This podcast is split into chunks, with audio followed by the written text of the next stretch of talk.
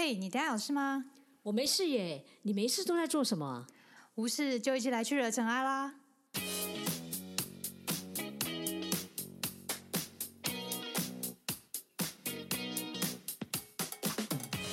我是 Doran，我是 Sandy，欢迎来到无事惹尘埃。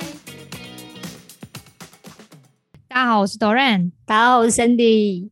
咦，我们今天来到新的一集，这一集讨论的内容不一样哦，有不一样吗？就是哪里不一样？就是我们去的地方不一样。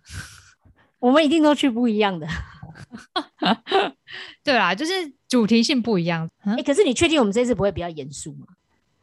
嗯、对啦，这次会有点严肃。我们去的地方是比较严肃的地方。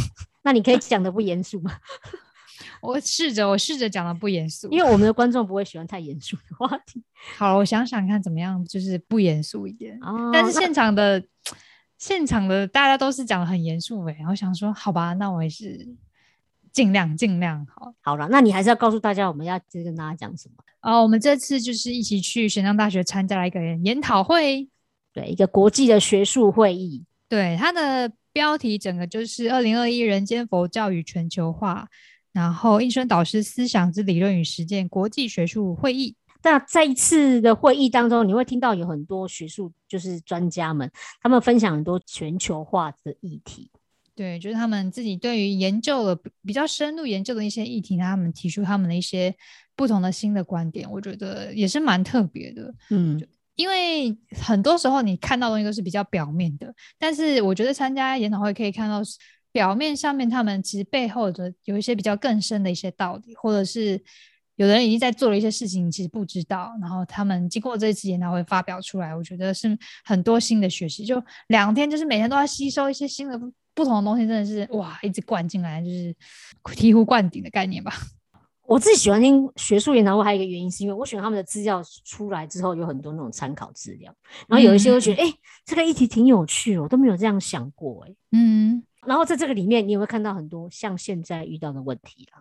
对啊，对啊，嗯，有顺着时代在做这个趋势主题化的研讨会，我觉得是都还算不错的啦。对啊，我觉得他这个也在，就是告诉我们一件，因为我们在讲说到底什么是人间佛教，人间佛教。其实佛法它不是到深山里头就是这样去打打禅啊、修行这样，然后不要管人世间发生什么事情。嗯，其实我觉得我在里面的学习到人间佛教，体会到就是我们要能够走到人世间当中，因为佛教是一个以人为本的宗教，嗯，所以对于佛陀的说法，都是因为针对于人的现实当中的困境，嗯，而我们所需要的提出一些建设性的见解，给予疗愈。所以，嗯。然后进而启发人的善言、善心跟善行，所以我才会觉得，我现在有看多看到越来越多我们的佛教组织，大家都会开始把这些问题都提出来，然后大家来做一个解决的方法，嗯，就非常的棒。我觉得大家在佛教的人间佛教各自不同领域做发挥，然后做自己觉得帮助社会的事情，我觉得都蛮好的。嗯，嗯，然后我们这次学术会议的主题呢，人间佛教与全球化的议题，像是有谈到世纪瘟疫这些事情啊，就像最近的 COVID-19，然后再来就是极端气候啊、天然灾害啊，然后生物多样性的丧失啊，或者是人为环境的灾害这些议题，然后再就是嗯网络啊、霸凌啊、水资源的危机啊、全球治理的一些问题。我其实在里面看到比较多，一个像经济方面的问题，嗯，对，然后还有像对于 AI 人工智能的问题，也其实在这里面都会开始出现。对，就是其实都还蛮多跟着现代化的一些议题，像是机器人啊、AI，然后全球化，然后其实最近其实很多那个像那个瑞典少女的一些发生之后，对于一些环境的议题都大家都开始重视，然后企业也开始讲 SDG 这些东西了。嗯，对。嗯然后还有像像中国大陆那边不是有发生过一些像经济方面的一个状况，贫富之间的差距啊，或者是政府的一些如何应应的措施，我觉得这个也都是那个时候大家都拿出来讨论的。对啊，还有前一阵子中国大陆的限电，就是你就知道那些能源的东西都是一个危机。对，嗯，就是让我们看清楚，诶，为什么事情会发生，然后到底该未来的因应之道。嗯，对啊，有，我觉得这算是一个短期之内你可以了解到各方面的议题，然后可以吸收到他人学者的们他们的短期的知识，然后让你一下就是哎能够了解这个领域，我觉得是个很棒的一个方式去参加研讨会，对啊，因为我们其实学学习佛法有很多管道，我觉得这个也是可以来大家来做一个学习的。对啊，因为不只是听经文法，其实也是有这些研讨会可以去吸收更多相关的佛教知识，或者是佛教相关的议题。我有时候新鲜感就是，哎，原来佛陀以前有说过这个，哎。可是你不知道，因为很多人会把这个议题，其实是以前在佛陀有讲过，只是我们不知道。然后你会听，哦，原来以前佛陀是这样讲，他是看法是这样。因为我就觉得，哎，好像又学习到了另外一个新的知识。我觉得多少都会有五六个议题我都感兴趣，但就是没办法每个听，因为每个听我都说哇累死，当天真的会累死这样子。然后刚好我也是担任这次的那个志工嘛，负负责采访的，所以我必须要追着我 需要采访的人跑，然后赶快在他发表完之后去做采访。所以其实这次也是有些蛮有兴趣，一直都有时候是没听到，但我觉得还不错，它是有那个直播是可以再回看了，所以就是有空的时候可以再回看。这也提醒我们，就是说，因为网络上其实很容易可以吸收到一个佛法的。知识，或者是说你可以知道佛法的内容，但是你要懂得自己去辨别。嗯，对，就是上完之后，你想要 Google 到什么内容，基本上千万千万百种，对，就是教你要怎么样做这件事情，有各种方法，但是你要找到怎么样适合自己，真的是需要一些智慧啊。然后你也会判别，因为有些或许它不是这么正确我觉得这个其实都是我们在做一个学习。对啊，有的或许就是你一开始哦觉得。哦，很好，一开始用，但是它没有前善、中善、后一善，就是中间过程就开始怪怪，然后结果就是你做到后面才发现，哎，这结果其实是不对的。这样，在这里面为什么要学习佛法的？呃，佛陀里面所说的话，有时候他可以教我们判别，嗯哼，这些东西到底是不是当初佛陀的意义？嗯，因为你当他一直，比如说有些你明明就发现，哎，他不是平等呢，他没有平等观，然后有很多的差别，你就开始去质疑，哎，那东西到底是不是正确？嗯。对，那你觉得你印象最深刻的是哪一场？深刻的其实是便当，没有了，还有晚宴。好吧，果然吃是永远离不开人世间最重要的。当吸收完这些之后，第一件事情就是没脑力，没脑力就是想要吃东西。但我只能说，我每次参加这种，不管是任何一个那个会议，我真的觉得素食便当都超好吃。嗯，真的。好，拉回来了。像我们讲的，我们很那个，好不好？是。我们哎呦，就是我们还是有在就是进修的当中，还是要保持我们的精神粮食跟食物粮食都要顾好。不过你说到这个，我倒想到是像这种大型的研讨会，然后不管是便当或者是很多的甜点，嗯哼，一些食物，我们都要感谢这些义工在后面帮忙。嗯，真的，他需要很大的能力。对，不论是场地啊，就是书啊，或者是食物排放啊，很多都是都是义工一起完成的。没错，好了，所以我们拉回来正题，你到底对什么东西有兴趣？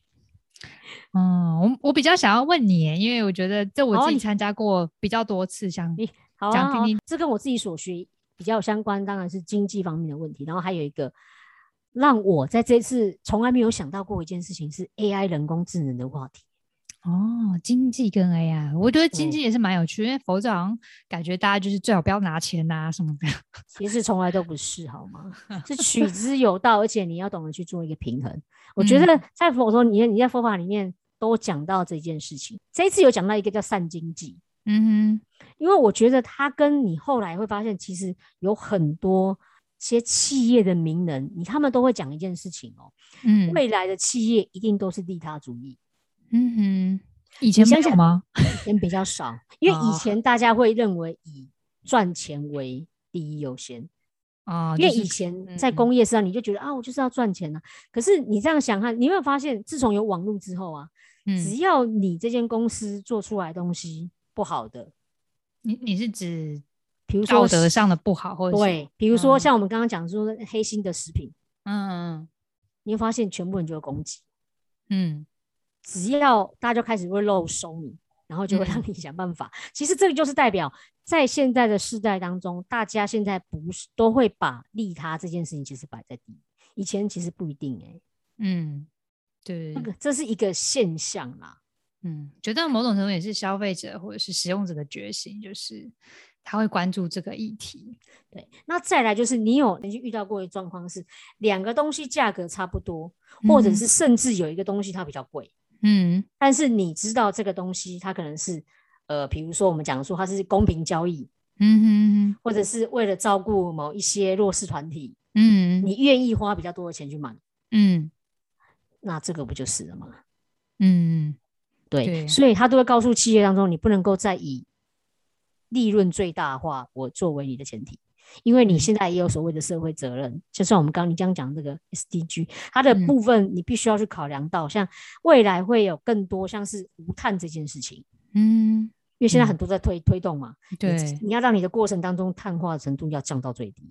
对，这某种程度也是因为被规范了，就是好像联合国有制定一个二零三零就是要开始征什么碳税啊什么。对，啊，可是它也反过来，就是因为我们现在重视到这个问题，你会发现，嗯。因为之前比如说我们在讲工业时代的时候，我们都没有考虑到这些问题，我们都觉得资源是无穷的，嗯。但现在不是啊，嗯，事实上资源都是有限的，而且你不断在消耗这个地球的能量，嗯嗯，所以大家现在才会越来越重视。像你看环保的议题，永远大家都会开始重视，然后还有像对于生命当中的平等，对动物这些，你会发现其实嗯都越来越被重视的、啊。对啊，你这样讲，这种让我想到这个议题的，就是一个安天木教授，他是讲危机与文化。但我觉得我等下之后再来跟你讨论这个，先讲你的三经济好了。以前的时候，最开始的时候，其实我们有讲很多像经济理论，可是事实上都会以利他为作为优先。你说现在吗？还是以前的经济以？前其实也是，我们应该说的是有宗教，所以嗯善的这个部分，其实过往就一直被重视。嗯哼，可是你会发现，好像是到工业时候才开始有一些被大家可能现在误解啦，或者是说，因为在工业时候，大家为了推动所谓的规模经济，嗯所以会开始忽略掉这一块。那现在是把它拉出来谈的是说，在现在的企业里头，其实应该更重视到善，以利他嗯，作为基本，这是一嗯个啦。对，对啊，这让我想要那时候我有听到这场，就是那个信华法师有讲“无奸不商”这个成语，有有有，我知道，有有你可以你可以跟大家分享，我觉得这个故事还蛮好玩的。它就是那个奸，不是那个奸商的奸，它是指那个煎出来的煎。然后我后来回家有再去查，是真的以前是这样用，就是那个是以前是两米的斗量嘛，就是你两米啊，帮人呃以前商人卖人家米啊，然后别人家买他就是用一个桶子嘛，然后装满满到平的时候，他会再用那个米斗再把它装上去，再装多装一碗，就让它变成是它是煎出于原本的平面的。然后就是让他说啊，就是我再多给你一点的概念，消费者会觉得哎很开心，你愿意再多给我一些东西这样子。然后他就是照顾使用，就是某种程度就是啊，我给你多一点优惠这样子。然后我你你这样子也是相对好过，那我自己也觉得我不是损失太多，然后其实我也是有赚的，就是让你让我们两个都是一个很好的状态这样子。像你刚刚在讲的一个状况，就是现在应该是用共好这件事情。我们讲讲它有一种信念，可是像善经济就是以利他为核心，用嗯。善的动机、善的方法达到一个善的果实，所以它又有点像是社会企业，嗯。这是另外一种，就专门用社会企业来做。可是善经济是说我原本这个企业，可是我当初是用善嗯。来做利他，因为嗯。当你唯有用利他的时候，所谓的消费者他才可以感受到那个东西的好。嗯还愿意去嗯。花、去消费，大家会开始去重视到这个观念，所以这是嗯善经济的一个状况。对，我嗯觉得是这个是个很好的开端，但是我觉得是还在转变，因为有的人还是，当然还是没办法那么快跳开以价格为导导向的一个购买方式，但我觉得这是一个慢慢推起推动起来，如果大家都有这个共识的话，会慢慢让企业愿意朝这个方向走吧。对啊，其实会越来越多了，我相信会越来越好。嗯嗯，这个是其中一个研讨会当中所听到的一个词汇吧，用善经济这个词。对，嗯，对，那除了这个之外，我还有觉得一个我觉得很有趣的议题，我从来没有想过，就是有刚刚刚讲的那个 AI 人工智能的事情。哦，我看到那题目是什么？机器人兼具慈悲心是否可能？我觉得这个议题很好玩，就是它有很多让我去思考的。比如说，我们现在在讲 AI 机器人哈，你想到的会是什么？你会不会想到？到的会是曾宝仪那本书的《性爱 AI 机器人》那是那是因为你之前讲的这一集。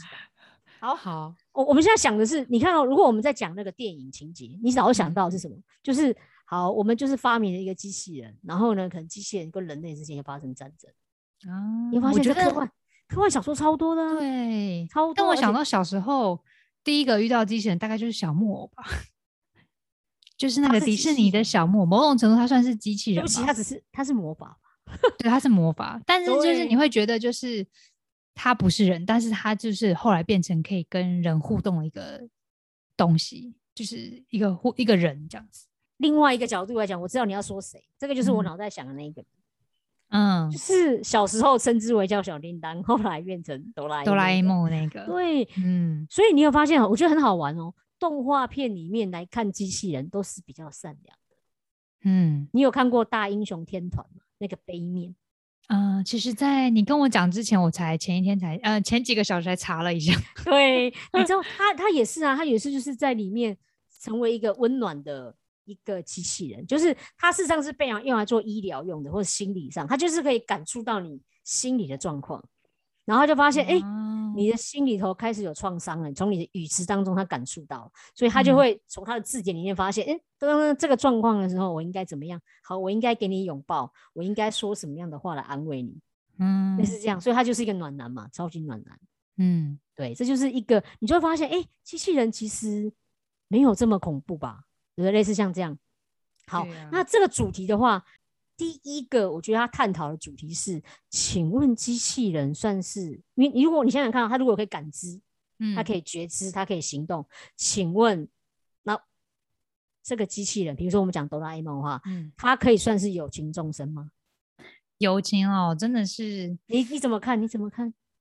好像是有一个定义啦，佛法上真的是有个定义在。关于讨论什么是有情物跟什么是无情物了，OK，所以在他的论文里面是这样讲啊，他说我们佛教如何去看待是不是有情众生，其实大概有几个地方，第一个就是心事跟意识嘛，嗯嗯，再来还有就是能不能身口意照做，对，那再来还有一个叫做业报能不能够相续的角度来看，嗯，所以你有发现用这样的角度来看，嗯，他的心事意识，所以机器人，我那时候我记得后面有人提问说，请问机器人会有第？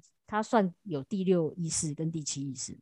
嗯哼，对，他就这样，他就这样问这个问题，然后再来就是他的所有的行为，请问是谁造成他的行为？因为对于设计来讲，他可能只是写了一个学习的一个机制。嗯哼，那他算是自己有意识吗？嗯哼，呃，这我就觉得这是一个很好思考点。然后再来就是他会有业报吗？所以，其实以这些观点来讲的话，你会说，嗯，其实对了，它还是跟人之间还是有一些不同的差别。其实就是一样啊。如果你在想哆啦 A 梦就站在你面前，可是它跟人真的有不一样吗？因为好像可能有点某种程度，我觉得接近像宠物的概念。对啊，所以我就觉得，哎，这个话题当然这个一定没有一个正确答案啊，只是我觉得它很好玩，所以他会去思考是说，哎，对于一个机器人来讲，你会。怎么样去思考？因为他在这篇文章里面，他其实就讲到机器人，他把它分成两种啦。嗯，一种就是 A G I 机器人，也就是指一种拥有完全人类思考的机器，而且具有人类智能跟行为的。所以我们才说哆啦 A 梦啊，像这种。那另外一种叫 A S I 机器人，它就是比较用在特别的范围，就像 AlphaGo 这种，就是这么样下围棋这种，所以他就会来去做一个思考。那他会提出这个观点来讲，他会反过来问你一个有关于机器人的伦理道德，就是，请问如果当机器人犯错的时候，该负责的人是机器人还是设计师？因为这个学习机制是他自己累积的。嗯，那那如果出了状况，设计师该负责吗？那可是又倒过来问一个问题哦，要想一下是，那这个标准是怎么判断的？对啊，我觉得很多哎。很难说完全是让设计师或谁负责，或者是真的要看当时状况。对啊，所以它里面，我觉得它，我觉得有一个问题就是使用者也可能乱用。其实都有很多的状况，而且还有很多的评判的标准。像呃，它里面就谈到一个自动驾驶。嗯，我们那时候就在讲说自动驾驶，你想想看哦，我们有没有可能像发生这种状况，就是当你看到前面有人走过去，而你发现你车会。来不及，你可能会撞上去的时候，你有没有可能你会大力转你的方向盘，让它去擦撞旁边的道路？嗯嗯，其实是有可能的嘛，因为你会觉得这样伤害会低。嗯，好，那我先问是，你可以在自动驾驶里面设这一条吗？你的意思说，设定他看到阻挡物，对然后就往右，往对，或者是走说他如何去评断人多人少，还是就就跟我以前那个电车问题是这样是一样，嗯，就是人多跟人少的时候，你会选择哪一个？那嗯他的他就会再反过来问另外更深，让我们去思考的问题，就是当机器人在设计的时候，你要不要设计伦理学习的一个机制？可嗯是当你如果又设计的话，那我想请问一下，伦理学有这么多的不同的规范架构，嗯嗯什么自我主义或者是一个效益，像类似像这样的东西，那你嗯要用什么样的标准？那所以你要去思考，那如果我们从佛学的角度来看这件事情的时候，哎，那我们要怎么样去作为一个判断？嗯我那时候听的时候，我觉得很有意思。虽然没有一个很特别的一个说告诉我一个答案是怎么样，可是我倒觉得，哎，他倒是让我去思考这些问题。嗯，对啊，我觉得这个问题，我自己会把它简化成它就像一个工具啦，就像是有人设置一个刀子，然后刀子可以拿来砍树，或者是或者是切菜，或者是做事做做饭，但它可能也会被用来杀人。但是，对你怎么去看见看待发明刀子这件事情，或者是使用者不小心自己用错方式，然后割到自己手，那到底是谁的问题？这样对，啊，所以我们他在里面其实就讲到一件事情说有时候当我们面对这些事情的时候，有时候不要把它看得那么极端。他就是在讨论说，那机器人到底能不能帮助公益这件事情？嗯，公益。对，现在我觉得好像有蛮多已经设计在，比如说日本会帮助人家旅馆就访客啊，帮他登记啊一些事情，或者是扫地机器人啊，这些都算是比较对人来说就是比较便利性、便利人类生活的部分。对啊，其实是嗯有啦，因为像他们讲，还有人说要照顾机器人，也是嗯对于人关心。那他在里面就会讲到是说，你要设计这样的机器人，或是对公益有帮助，其实有一个很重要的一个前提，就是你是为了提升人类福祉，而不是用商业利益为唯一考量。嗯哼哼，对，所以这个就会问说，诶，那到底机器人能不能推动更多的公益？又或者是说，像我们在问是说，到底机器人能不能够宣说佛法这件事情？哦，因为我就想到那个，你知道大大陆不是有一个对超有名那个贤恶？我觉得对贤恶真的超有趣的，我每次都很喜欢在那个微信里面问他一些很奇怪的问题。像你知道我那一天问他，我就故意试了，我就问他说：“诶，请问你吃素吗？”你猜他怎么回我？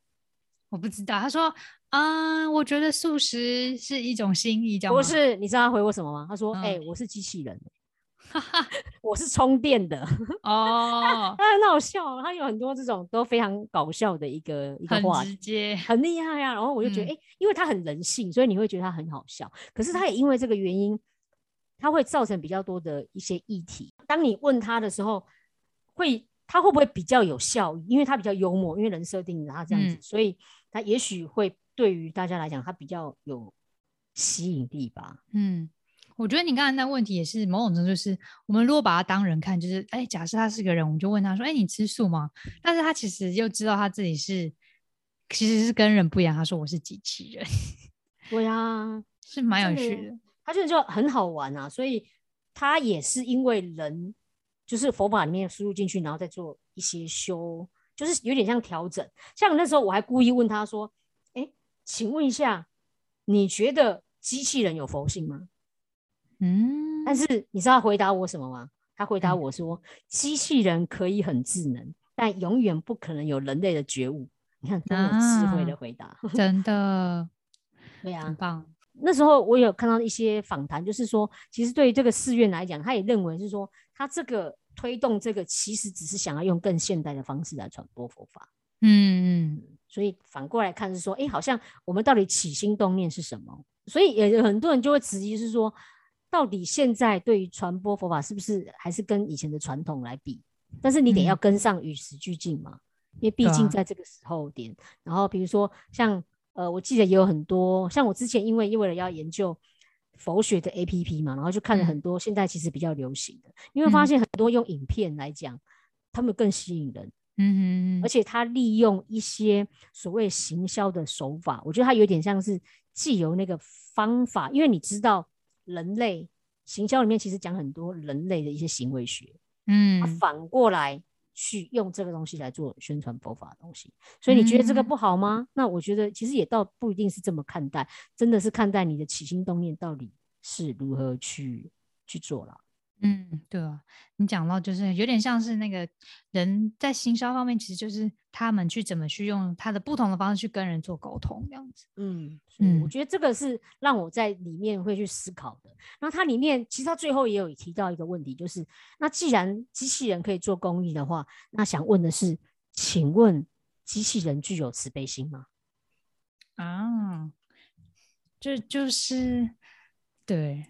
觉得还蛮好玩的问题。然后后来我在仔细看它里面内容的时候，他提出了一个道理，他是说，其实有时候我们都以为慈悲就是我对别人好叫慈悲嘛，对不对？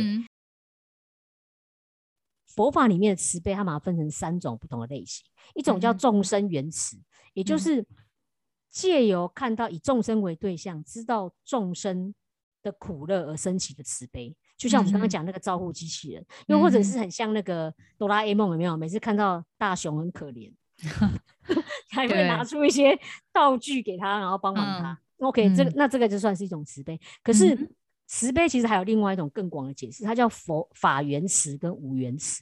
嗯哼，法缘慈的意思就是说，因为我们都很清楚，很多的法都是因为无我的概念。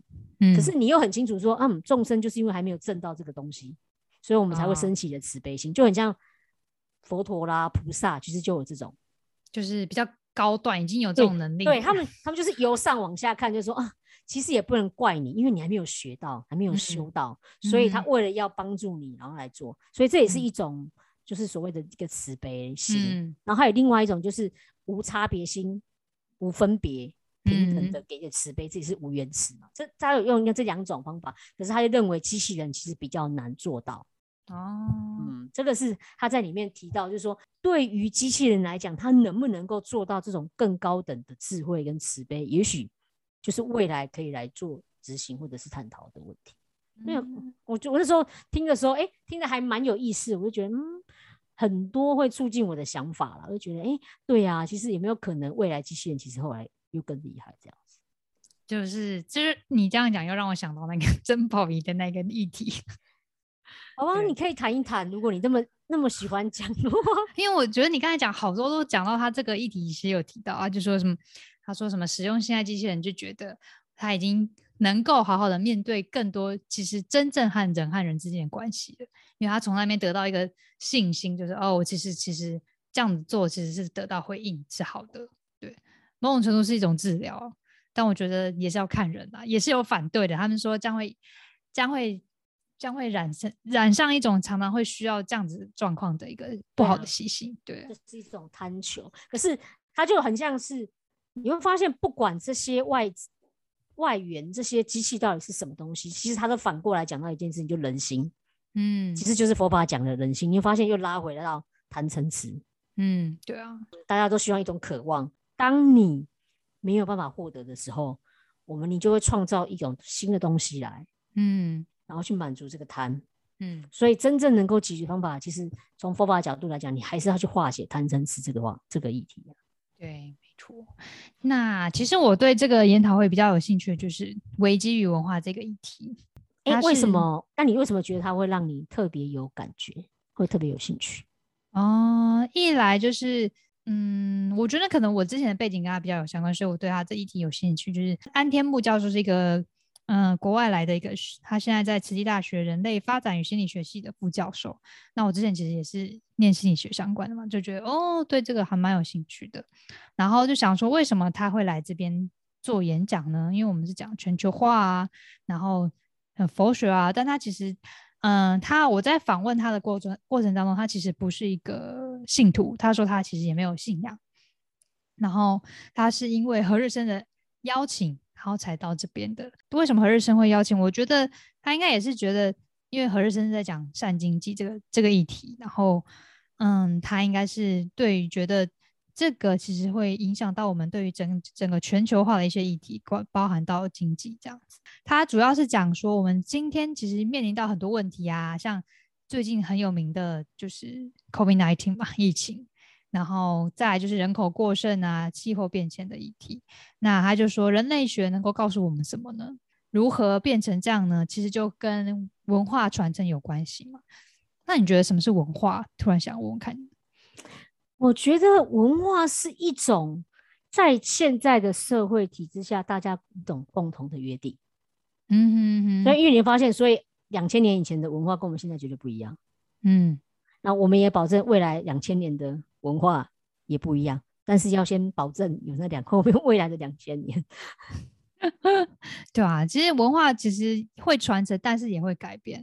就是有人就说我要固守文化，或者是嗯，我不想要改变这个文化。其实它某种程度其实文化无所不在，但它其实会随着时代改变嘛。嗯，其实这很难啊，因为包括教育，包括你像资讯的流通，它其实都会改变我们每一个人对这件事情的价值观。嗯，对啊，其实古代他们都会有一个文化，就是它。为什么会形成文化？其实它主要原因就是他希望能够传递一些知识，能够给后面或者是他的后代知道怎样做是好的事情，或者是你应该注意什么事情，避开什么事情，然后就是一直这样传下来，这样子。透过工具啊、科技、经济，现代的话就是各种沟通方式，我们可以把文化传给下一代。那以前就是用那种啊图腾啊、那个神话啊。然后仪式啊，来传承这些事情啊。那现在就是我们是用其他的方式。对，你觉得我们现在沟沟通大概都是用什么东西？沟通现在最会就是 Line，你知道吗？啊，对啦，对。你没有看过现在那个图，就是尤其现在你如果有机会去跟年轻人讲话，你就知道，嗯，他们跟你面对面是不太会讲话，可是他们很会用 Line 哦，尤其什么贴图辅助，有没有？所以就是看到年轻人在约会，其实都在第一头就是打 打讯息给对方这样。你没看到我们常常有时候说吃饭这件事情有没有？他们全部都要用 line 有没有？我们就说，哎，请问一下，你们是互相彼此在打 line 吗？就是因为不面对面面讲话，然后都用 line 啊。所以，哎，对啊，其实这也是一种文化。嗯，对，就是因为科技改变，其实产生了另一种，变是用用手指上就打打字的一种互相沟通的文化。那当然，现在也多了一个电视嘛。电视也是一个另一种传递知识或文化的方式，对吧？像像 Netflix 起来之后，就是各种议题在上面或者影片上面，就是会传播，就会觉得，哎，原来有这种新的东西，这样子也不止啊，有些不好的东西也会很红啊。对啦，是没错，这就是沟通的两面性。借由因为这个媒体传播，看得出大家现在重视的主题是什么，嗯，然后你同时间也看到所谓的危机，像我刚刚讲，就是那个。我们讲那个鱿鱼有没有？那个鱿鱼鱿鱼游戏吗？哦，对，鱿鱼游戏。好，那重点不是在鱿鱼游戏内容，是为什么它会红？嗯哼，探讨这个问题。那原因就是因为它里面讲了很多那种就是负债这件事情。那它不就是在反映现在人所遇到的问题？他们才会觉得有感嘛？嗯，对呀。所以这个其实它也提醒了我们一件事情呢：我们人呢，对于这些资讯，我们喜欢看八卦。嗯，看不好的事情，对于一些善美事情，其实没这么重视。嗯，反过来，它也很容易影响，所以我们才会说，一个好的媒体到底是什么？对啊，因为人某种程度就是以生存本能来讲，就是我会先注意危机，就是哦，这个很恐怖啊什么的。对对，所以我觉得这个就是你在看的时候会去思考。不过我们也想问，就是说，你从这里面你有发现他有没有提醒你什么样的事情，还是他对你的嗯学习到的收获是什么？嗯，就除了知道之外，对，就是他，嗯，我觉得他研究人类学，他其实就是让我们更了解，就是文化它传承的意义嘛。然后就说他其实我在访问他的时候，他也说，就是像我们现在在对话，那我跟你谈了这这段话之间呢，我们讲了什么？那他可能接下来会去跟学者那一群人讨论，学到一些事情，然后可能也会从我们我刚刚的对话之中，他觉得有些什么新奇，他就跟那一群人讲，然后那一群人。可能会从他讲讲对话中又发现一些新的事情，然后再跟另外一群人讲，所以就是一个传递一个知识或者文化一个就是人从人的沟通方式产生的改变。那以前呢会有神话或者是怎么样，觉得有危机都是那种天然啊，就是比如说打雷啊，或者是地震啊、风灾啊，他们都觉得人都会觉得啊这不可抗拒啊，然后觉得很恐怖啊，这个危机这样子。然后但是因为现在是科科学化之后，就觉得其实它是可以去预防，或者是你可以做一些改变的。嗯，这是这就是我觉得最大的转变，就是我们可以透过一些方式去预防跟知道更多事情之后去预防跟改变。嗯嗯，怪不得现在就是有越来越多。其实因为我们在讲这一次的那个新冠肺炎这个它这件事情发生了，所以大家越来越重视气候，还有就是像吃素的推广。我们总以为这些事情是不可抗拒，可是事实上是我们人应该去做一些改变。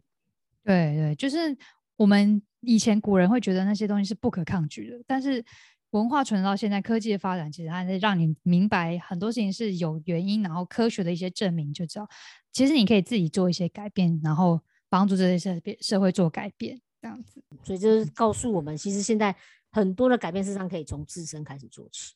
对啊，他其实讲到他后面其实有讲到几个我们可以做的事情啊，那我觉得这个这些事情。其实我们平常都蛮常听到的啦，他就是说我们要好好的保呃减少我们的污染啊，然后或者是我们要去投资一些比较更能够重复利用的能源啊，做更能够友善的农耕啊，就是能够永续的农耕，病毒上面的一些类似预防机制啊。嗯，不过你这个东西让我去想到那个，就我刚刚讲那个三经济，实际上是很像。嗯嗯，你会发现拉回来到。有时候我们都没有意识到，其实我们可以左右企业。嗯哼，也就是当你这有这个善的观念之后，你会发现企业才会比较愿意做，因为他知道他没做到，他只要都不管环保，就没有人要去听你。对啊，因为企业的是人还是活下来能够还是来自消费者。那那你会发现，哎，它就会成为一个善的循环。嗯哼。所以这也就是不要看清，就是我们自己的力量是说，当我们觉得这件事情是有价值，其实我们要同时间大家去做，嗯，对，才有可能去推动这个你刚刚讲的人类学文化的部分对，就是可能以前我们都觉得我们跟大自然人呐，以前会觉得我跟大自然是很相关的，但是我觉得工业化之后会觉得人跟大自然其实就是我们是奴隶大自然，就是大自然是我们取之不尽用之不竭的资源库，就是把它当一个。反正就是怎么有钱老爸老妈来，就是一直不断的拿，但是后来你会发现，其实并不是这样，我们还是是跟大自然或是跟动物是一起共存在这个世界上。嗯，所以这个跟佛法那个平等观事实上是很大的关系。嗯，对，那他他就是从比较科学的，然后比较从嗯研究方式来来说明，就是平等其实是我们要好好的嗯保护跟是保护动物或者是保护这个环境。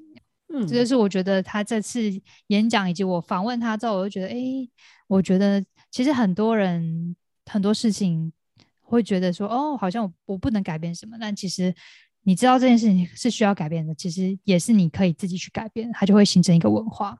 嗯，当人越来越多，它就会形成一个新的文化。对，我也发现现在有越来越多社会企业这些年轻人，他们有他们自己的想法，因为其实在里面。我还记得我那时候听的时候，有一个是讲环保议题的，他也说现在很多年轻人会去找一些更不可思议、你想不到的事情去推动。比如说，譬如说，他说做一个皮鞋，那个皮鞋是素的。哦哦，然后还有材质是用混合的那种。然后再来就是还有说能量这件事情，他说，你知道能量，或许我们都觉得要从靠那些金属这些东西嘛，可是他他就在思考的是，那有没有可能我们让动能？嗯，成为能量，也就是它这样比较不会消耗掉嘛。